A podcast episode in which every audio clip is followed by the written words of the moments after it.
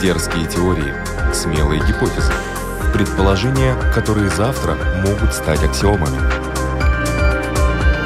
Программа обо всем, что нас окружает. Природа вещей. На Латвийском радио 4.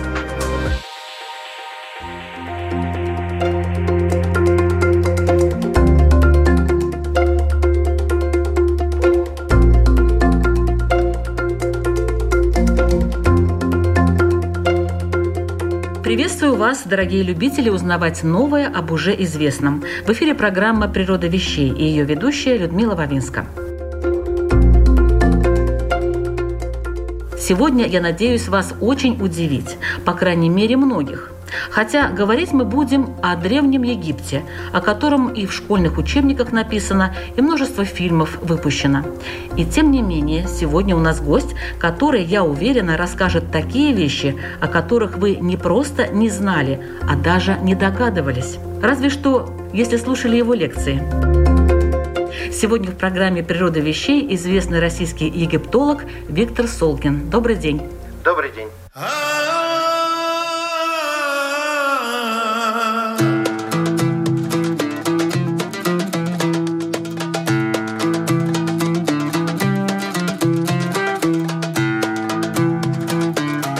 Начнем мы с того, что известно о Древнем Египте. Первое, что приходит на ум, это пирамиды и то, что там правили фараоны. И мы всегда представляли их как облеченных властью мужчин, таких представительных, серьезных. Однако оказывается, что фараонами были и женщины, причем не одна. Как такое могло быть и откуда ученые узнали об этих фактах? Виктор. Я люблю говорить о том, что мы, египтологи, люди счастливые, потому что и превосходный египетский климат, и страсть египтянина к тому, чтобы записать все, что его взволновало, как-то зафиксировать окружающий его мир, все это породило огромное количество источников, то есть это тексты, это храмовые комплексы, это гробницы, и если мы говорим о гробницах, то зачастую это не только предметы погребального инвентаря, но и те предметы и свидетельства, которые окружали человека при его жизни. Мы совершенно поразительные порой видим вещи, когда древнейшие сохранившиеся египетские папирусы, они датируются 27 веком до новой эры. Вот такая совершенно невероятная временная мощь, которая, на мой взгляд, достаточно тяжело постигается умом. И поэтому из-за этого изобилия фактов, источников, текстов, свидетельств, мы порой можем говорить о Египте фараонов середины третьего тысячелетия до новой эры куда подробнее, ну, чем, например, о средневековой истории Руси. Да, действительно, на протяжении истории Древнего Египта неоднократно э, случались э, эпизоды, когда к власти приходила женщина. Я сразу же напомню, что традиционно в египетской культуре власть – это исконно мужская прерогатива. Это объяснялось не только какими-то политическими воззрениями, но и религиозными. Считалось, что если пытаться просто об очень сложном, считалось, что у мужчины и женщины разные жизненные силы, и царь, который является посредником между миром земным и миром небесным, таким сыном богов и даже воплощением божества на земле, воплощением великого небесного бога Хора, он благодаря вот этой своей жизненной силе, которую египтяне называли Кам, он взаимодействует с миром богов, он совершает богослужение, он делает очень много из того, что египтяне считали очень важной частью своей картины мира, которую они называли Маат – гармония, справедливость, правильность, да, вот такое правильное миротворение. В тех случаях, когда женщина приходила к власти, за редкими исключениями, в основном это были периоды каких-то кризисов, междуусобиц, финалов династий, на которые делится египетская история, 30 династий мы знаем в истории Древнего Египта. Так вот, в основном женщина, конечно, приходила на престол в момент каких-то кризисов. Исключение есть, оно абсолютно блистательное. Это, я думаю, что многим нашим слушателям известный фараон-женщина Хатшепсут, который которая на рубеже 16 и 15 веков до новой эры 22 года невероятно успешно правила, но сразу же сделаем такую ремарку. Все они, все эти дамы интересные, разные, очень непростые, очень яркие зачастую, они все, взойдя на престол, пытались изображать хотя бы визуально из себя фараонов мужчин для того, чтобы быть принятым египетским обществом, которое было, естественно, очень религиозно и которое опиралось, скажем так, в своей жизни прежде всего на определенные каноны храмовой культуры. А каким же образом вы узнавали? Вот ученые как узнавали, что это женщина, если на всех фресках как будто бы мужчина изображен? Вы знаете, это очень забавно. Я приведу достаточно редкий пример. Есть в собрании Лувра статуя царицы Нефросебек, которая стала женщиной-фараоном в 18 веке до новой эры на финале блистательной эпохи Среднего Царства. И там очень забавно, потому что, с одной стороны, мужской головной платок, такой, как все, наверное, себе представляют по маске Тутанхамона погребальный, царские набедренные пояса, они тоже очень мужские, все эти золотые накладки и так далее. Но при этом все равно, естественно, она же не могла скрыть естественные особенности своего тела. Поэтому у нее грудь. И грудь изображена очень женственно, и понятно, что перед нами женщина, на которой надеты мужские одеяния. Совсем яркий пример, вот та же Хаджипсут, которая, опять же, э, во-первых, очень много оставила после себя памятников, и на каких-то церемониальных изображениях, парадных, государственных, она изображается действительно как фараон мужчина, то есть только зная, что это она, из надписи можно понять, что на самом деле речь идет о фараоне женщине. А с другой стороны, в том, что касалось личных взаимоотношений с миром богов, здесь ложь была неуместна, и поэтому те статуи Хатшепсут, которые стояли, например, в святилищах ее запокойного храма, это опять же женщина, сидящая на престоле, очень женственная, она очень феминная, с миндалевидными глазами, с такой классической египетской полуулыбкой. На ней мужской головной убор, но при этом у нее грудь, у нее женственные формы тела, и мы прекрасно понимаем, что одно дело государственное государственная пропаганда на улице, да, за пределами храма, на площадях, в каких-то еще, естественно, государственных событиях. А другое дело – это личный диалог с миром богов, с миром предков, где она прекрасно понимает, что э, здесь что-либо изображать, имитировать не нужно. И вот это на самом деле определенная смесь мужского и женского, да, смесь вот этих показателей гендера порой бывает очень забавной, потому что та же Хатшепсут, например, в надписях в, на своих грандиозных обелисках э, в Карнакском храме Бога Амона, это главное национальное святилище Египта того времени, она именуется, например, «Золотой сокол», дочь солнца, или царь такой-то, любимая таким-то богом. То есть просто грамматическая игра рода, потому что с одной стороны царь, с другой стороны реальная женщина. Здесь еще очень важно пояснить, что, естественно, царь получал все инсигнии власти и даже новые имена, пять царских имен во время коронации. И с одной стороны, для древних египтян, даже вот на мужском примере, есть условный царь Тутанхамон, это имя, которое ему дали при рождении его родители. А с другой стороны, во время коронации он становится воплощением бога Хора, он становится всесильным владыкой. И вот, например, парадное имя Тутанхамона, с которым он часто встречается в письменных источниках, это Небхепрура, Ра, владыка сотворений, то есть такое имя в честь бога солнца. Вот точно так же мы должны разделять. С одной стороны, девушка Хатшепсут, которая была дочерью очень известного царя Тутмоса I, она, в свою очередь, соответственно, потом была царицей, супругой Тутмоса второго своего двоюродного брата. А дальше, когда она восходит на престол, то появляется совершенно другое лицо. Царь Маткара. Это ее тронное парадное имя, истина – это жизненная сила Ра. Вот так вот можно перевести. То есть здесь во время коронации, во время интронизации появляется новая персона, в которой сочетается божественное и человеческое. И здесь вот отход, по крайней мере, в ритуальном плане от э, женского рода и от своем, в каком-то смысле прошлого, он здесь фиксируется очень четко.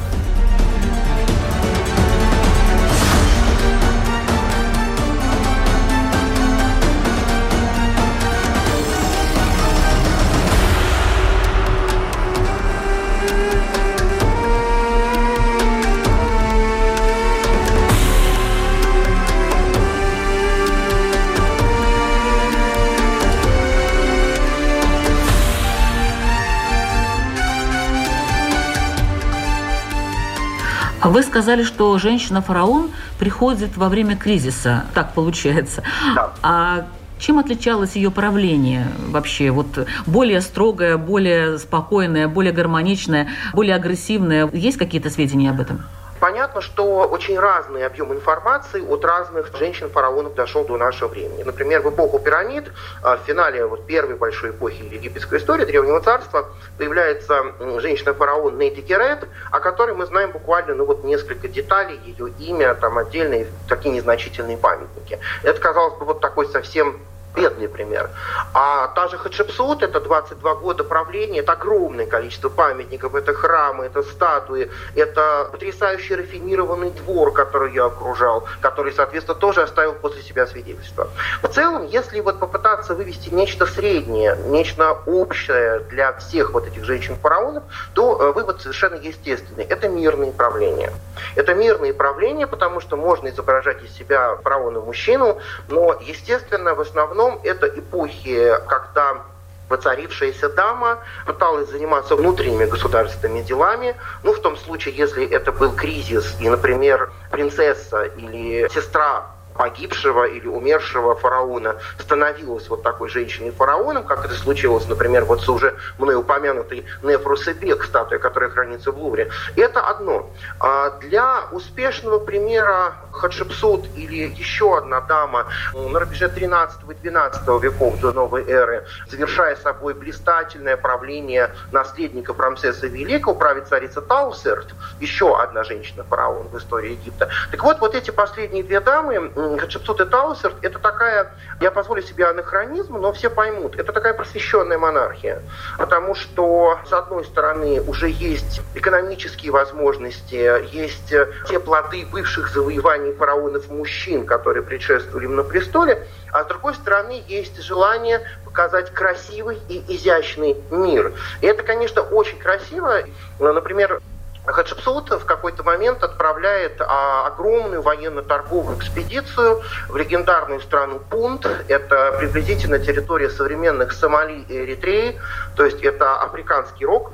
Именно там произрастали в изобилии знаменитые ладановые и мирровые деревья. А ладанный мир – это главное благовоние египетского храма. И в заупокойном храме Хаджапсут, знаменитый это храм Дыр-эль-Бахри, который расположен в современном Луксоре на западном берегу Нила, естественный амфитеатр, и в скальном этом желтом коричневом таком амфитеатре белоснежные три террасы этого храма, который достаточно хорошо сохранился, и внутри которого очень много рельефов и изображений, рассказывающих о царице. Так вот, там изображена вся эта экспедиция, и возвращаясь, корабли царицы привезли привезли ладановые деревья, золото, страусиные яйца, даже живых обезьян, даже живые ладановые деревья, которые привезли в катках. И текст рассказывает о том, что счастливая царица, натертая жидким золотом, то есть это золото, перемолотое с маслом, подобно звезде юга, стояла на верхней террасе своего храма и встречала драгоценные ладановые деревья и горы ладаные миры, которые были высыпаны перед ней ее верными слугами. Вот такой образ на самом деле очень красивый, описано это все подробно. И да, Хатшепсут тоже попыталась ходить на войну, потому что война, война успешная, была очень важным аспектом египетской царской власти. И понятно, что заняв престол, ей нужно было как-то показать себя и в этом смысле успешным фараоном. Известен один ее поход э, в Нубию, то есть к южным пределам Египта, там, где находились золотые прииски.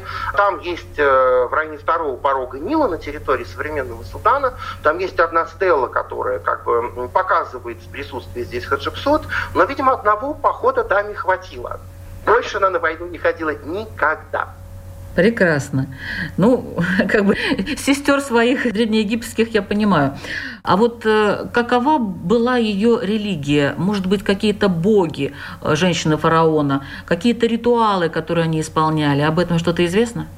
А, известно достаточно много. Понятно, что каких-то особых божеств, связанных именно с воцарившимися женщинами, нет. Это традиционные боги египетского пантеона.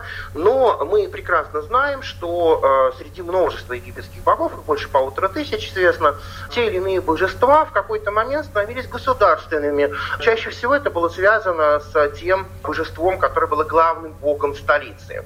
В эпоху правления той же Хаджипсут, э, это великий город Фивы, современный Луксор, грандиозная совершенно столица, которая была легендой всего древнего мира. И, естественно, царица, становясь фараоном, она должна была получить поддержку государственного жречества, жречества бога Амуна, который почитался вот в этом главном национальном храме Фиф, это современный карнавский храм. В древности, кстати, назывался э, Эпитесут, совершеннейший из мест.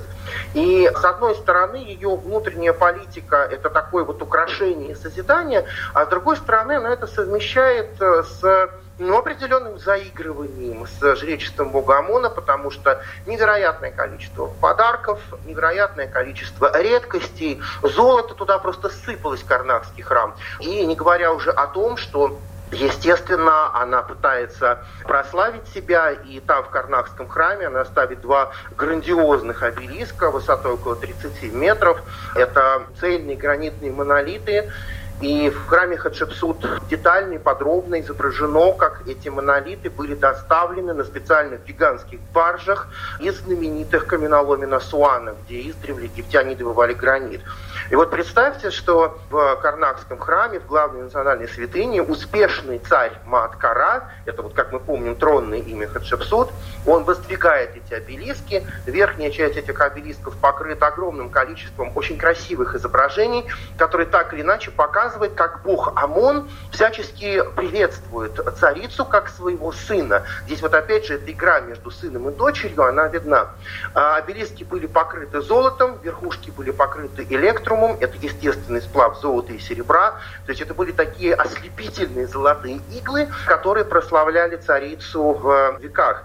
И с одной стороны, это, конечно же, такая вполне политическая любовь с Карнакским храмом, потому что без поддержки жречества ей просто бы не удалось занять престол. А с другой стороны, это еще и какая-то очень человеческая и очень понятная попытка остаться в истории, я вот очень люблю цитату на э, основании одного из этих обелисков, там массивная надпись, я крохотный фрагмент из нее приведу, то есть это прямая речь царицы Хатшепсут.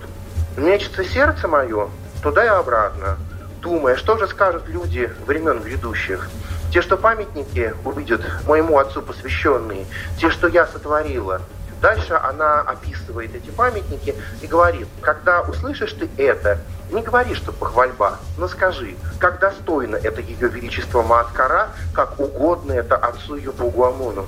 Вот это мечется сердце мое туда и обратно, прозвучавшее в 15 веке до новой эры, это совершенно поразительно, и в этом есть очень интересная человечность.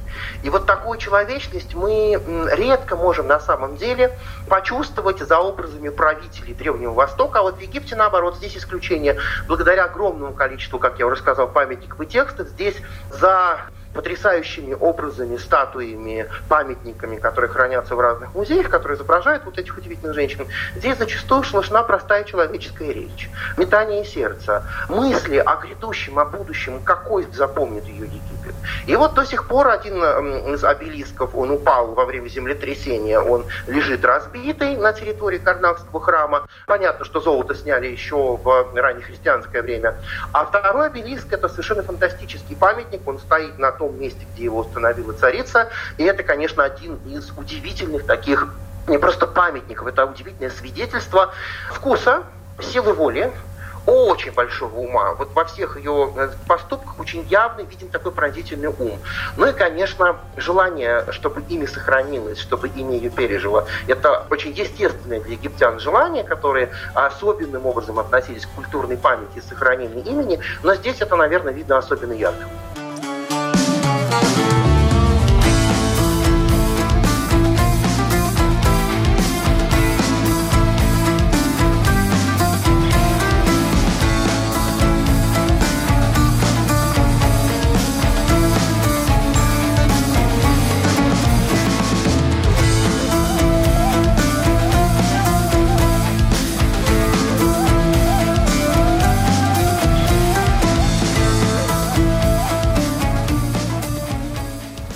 Мечется сердце мое. Ну да, как-то очень близка она мне оказалась.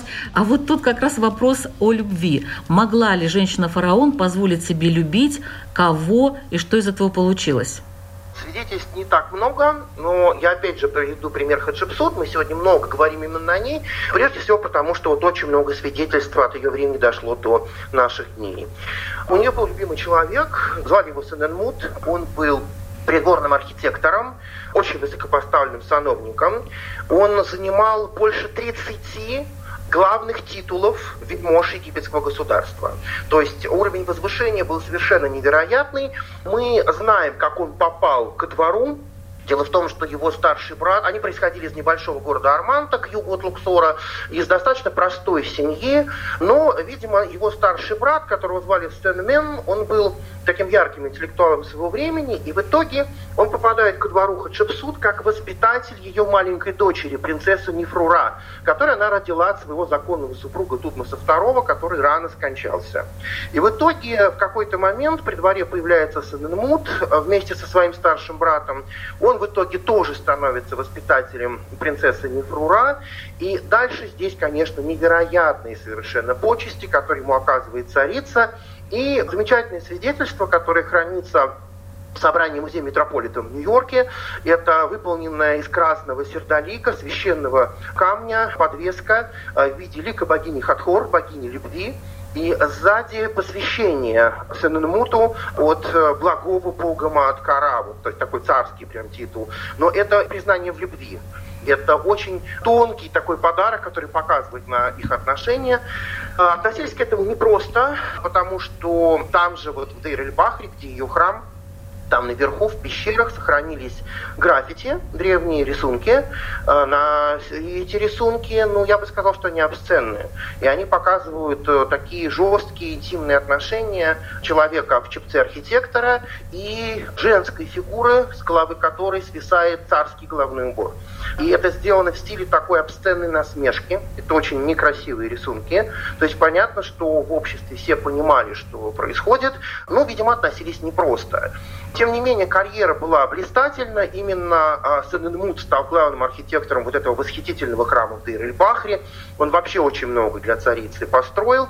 И по неизвестным нам причинам уже к концу правления Хаджапсут он впадает в немилость. В частности, например, были приостановлены работы в его грандиозной личной гробнице, которую, в общем, он совсем осмелев попытался построить совсем рядом с храмом Хатшепсут. Более того, он считал себя настолько исключительной персоной, что внутри этого храма он сделал изображение самого себя любимого в святая святых. Да, конечно, на тех фрагментах стен, которые закрывались дверьми святилища, когда они были открыты, когда шло богослужение.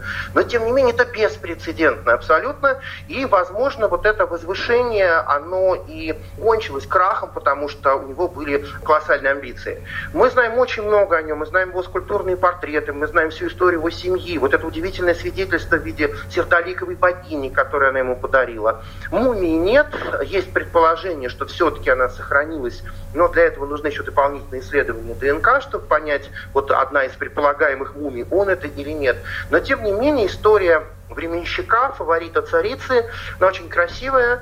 И самые, наверное, пронзительные, трогательные его статуи, они его изображают с ее дочерью, с Нефрура. То есть это взрослый мужчина, который очень трепетно, очень нежно держит на коленях маленькую девочку, которая э, в знак своего младенчества держит пальчик у рта, у нее локон юности. И дальше все эти титулы, все эти такие очень восточные словословия о великом господине Савенмуте, который был таковым благодаря тому, что его любила женщина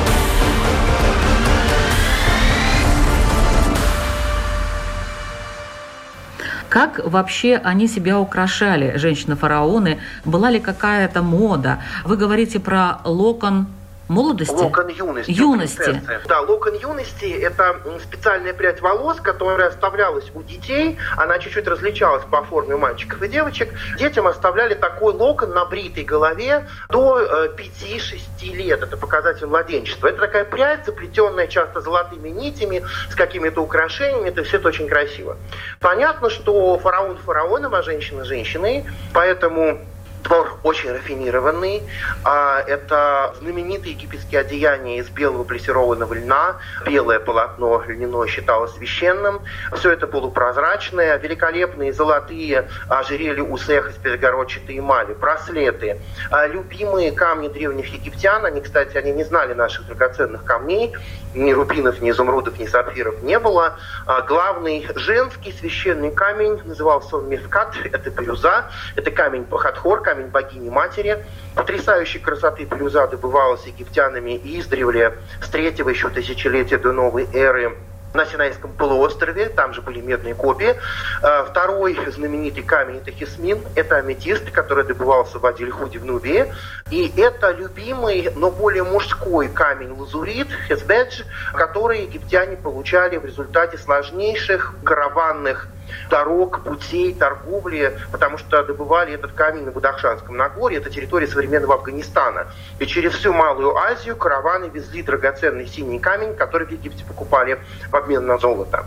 Головные уборы, да, они, конечно, мужские, но мужские царские короны египетские – это совершенно невероятные конструкции из золота, полудрагоценных камней, электрума, когда желтое и белое золото вот играют между собой. Это ароматы, это притирание. И, например, в музее Бонна в Германии хранится удивительно красивый сосуд для ароматов. Он подписан именем Хаджапсут, то есть это флакон с ее туалетного столика. А, аромат, кстати, понятно, что ну, это 15 век до новой эры, но, а, судя по всему, это был, а, изучали остатки, это было благовонное масло на основе растертого ладана и еще 12 или даже больше компонентов. То есть это сложные духи. Удивительно красивые зеркала. Зеркала выглядели в виде круглых дисков, которые были либо серебряными, либо медными, либо вот из этого сплава золота, серебра, электрума. И обычно это солнце, которое опирается в солнечный диск, зеркало опирается на рукоятку, либо это стебель папируса, уадж, который был символом вечной молодости, либо это, опять же, богиня любви, которая является со своим ликом вот на рукоятке. Все это безумно красиво выполнено. Памятники такие хранятся и в Египетском музее в Каире, и в Лувре, и в музее Метрополитен. То есть очень больших таких египетских коллекциях. То есть это очень красивый, это очень изящный, очень пропитанный золотом, драгоценными камнями и священными ароматами мир. Ну и, конечно, мы можем себе представить, что женщина, которая стала фараоном и более вообще никак не была ограничена в своих тратах, но она много себе могла позволить. Я приведу чуть другой пример в эпоху Рамсеса Великого, это 13 век до новой эры, в местечке Фаюм, это оазис, который находится южнее Каира, э, находилась такая резиденция, назвали ее Миур, это был город Гарем. Там жили вдовствующие царицы от предыдущих владык, огромный обслуживающий персонал. И вот если посмотреть экономическую документацию этого города Гарема, она сохранилась, к великому счастью, то приблизительно из 10 единиц тех поставок, которые шли в этот город Гарем, две единицы. Это провизия, э, вино, которое египтяне очень любили, сладости, две единицы. А восемь единиц – это благовония, это предметы роскоши, это украшения. То есть можно себе представить, что если вдовствующие царицы могли себе такое позволить, то что могла себе позволить Хатшепсут?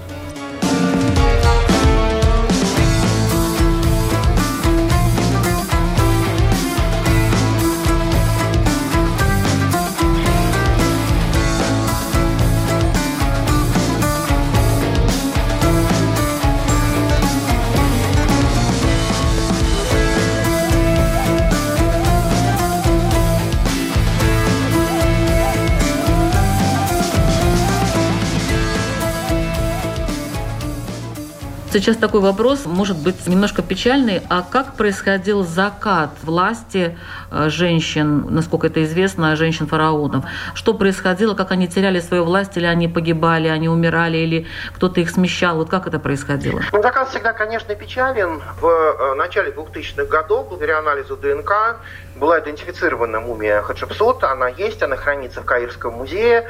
Царица умерла от тяжелейшего онкологического заболевания, у нее огромная опухоль в поясничной области. Она очень мучилась перед своей кончиной. То есть вот такой печальный закат 22 лет блистательного управления. Но это была явно своя смерть. Порой случалось совершенно иначе. Уже упомянутая мною царица Таусерт, женщина фараона, одна из наследниц Рамсеса Великого, она захватила престол, видимо, поспособствовав уходу в загробный мир маленького, юного, больного полиомиелитом царевича, который был законным наследником. В одну гробницу поместили и его, и его мать, которая была вавилонской принцессой, то есть от них просто избавились. И дальше несколько лет очень красивого правления – с великолепными памятниками, с храмами, статуями, но очень много недостроено, потому что не так много лет, да, здесь 20 лет не было. А в конце всего в долине царей, в знаменитом Фиванском некрополе, строится потрясающая по своей красоте гробница для фараона женщины Таусер. И в какой-то момент, когда к власти через буквально десятилетия пришла другая династия, то эту гробницу вскрыли, Оттуда вынули все содержимое. Дальше вот эти галереи были продолжены, и из них была сделана гробница для другого царя, для царя-мужчины, царя Сетнафта, потому что женщина-фараон была нелегитимна для долины царей. Саркофаг ее был использован роскошный, каменный, для погребения другого лица. Но, тем не менее, с одной стороны, гробницу осквернили, а с другой стороны, все равно, это же царская кровь, это царская власть. И в итоге мумию перезахоронили потом в одном из тайников в Фиванских скалах. Она была найдена в XIX веке, хранится тоже в Каирском музее точеное лицо, немножко вздернутые брови. Вот это совершенно удивительно, потому что ни от э, какой другой культуры древнего мира мы не можем описать, э, несмотря, конечно, на все изменения, в, полученные в результате бальзамирования, мы можем описать лицо. Вздернутые брови, такой немножко вот у нее непростой характер, это видно в мумии, который хранится в музее. Причина смерти не ясна, но понятно, что вот даже из собственной гробницы вытащили. Ну а порой э, было и совсем все грустно когда, опять же, в начале 2000-х годов среди безымянных мумий цариц была идентифицирована мать Тутанхамона, всем прекрасно известного, молодая женщина, очень изящная, очень тонкая, тонкокосная такая даже, бы я сказал. Так вот, когда ее убивали ножом, то она пыталась закрыться руками, и ножом пробили руки которыми она пыталась защититься от своего убийцы. Все это совершенно поразительно сохранено благодаря прекрасно сохранившемуся забальзамированному телу. Поэтому были и убийства, были и перевороты, были опустошенные гробницы. Но здесь важно одну вещь сказать, что когда память об этих царицах пытались уничтожить, о, я говорю опять же о женщинах-фараонах, то уничтожали не Хатшепсут, уничтожали царя Маткара. И вот там, где она царь Маткара, то есть нелегитимный царь, вот эти памятники старательно закапывали рядом с храмами в песок, как-то уничтожали, стирали эти надписи. Там, где она Хатшепсут, вот эти изображения были оставлены. И, конечно же, все женщины-фараоны никогда не входили в генеральные списки царей Египта. Такие списки есть, они есть и на папирусах, и на, на стенах нескольких государственных больших святилищ. А там просто лакуны, то есть упоминается царь, который правил до фараона женщины, и потом следующий царь мужчина. Потому что вот эта нелегитимность внутри храмового пространства, ее можно было подавить как-то договорившись при жизни, но посмертно здесь уже как-то сохранить эту память не получалось. А, к счастью, вот такого прям совсем жесткого вандализма не было. И вот у храма той же Хаджипсут э, в 20-х годах выдающийся археолог Эдуард Навиль, он нашел просто огромную яму в песке, которая была наполнена статуями фараона женщины, которые были изъяты из ее собственного храма. То есть храм дальше продолжал действовать, он был посвящен разным богам, а какие-то изображения ее были стерты, а крупную скульптуру, потрясающую, из гранита, из, из белоснежного известняка, из столь любимого нами египетского алебастра, да, из полупрозрачного травертина, просто аккуратно сложили в яму огромную и засыпали песком. Вот это все теперь хранится в целом зале, огромный зал Хатшепсут в музее Метрополитен в Нью-Йорке. Поэтому посмертная судьба была, понятно, разной, но память о них пытались из истории стереть.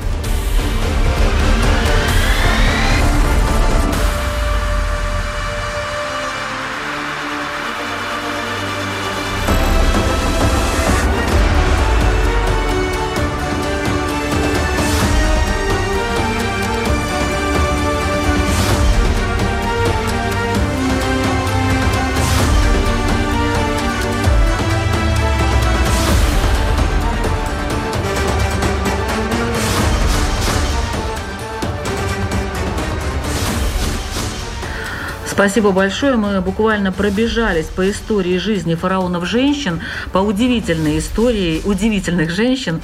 Я благодарю за этот рассказ известного российского египтолога Виктора Солкина. Большое спасибо вам. Спасибо вам большое, было очень приятно. Э, надеюсь, что это первая, но не последняя наша встреча в рамках программы. А радиослушателям я хочу сказать, что звучала программа «Природа вещей». Ее к эфиру подготовили ведущая Людмила Бабинска, компьютерный монтаж Ингрида Бедела, музыкальное оформление Кристины Золотаренко.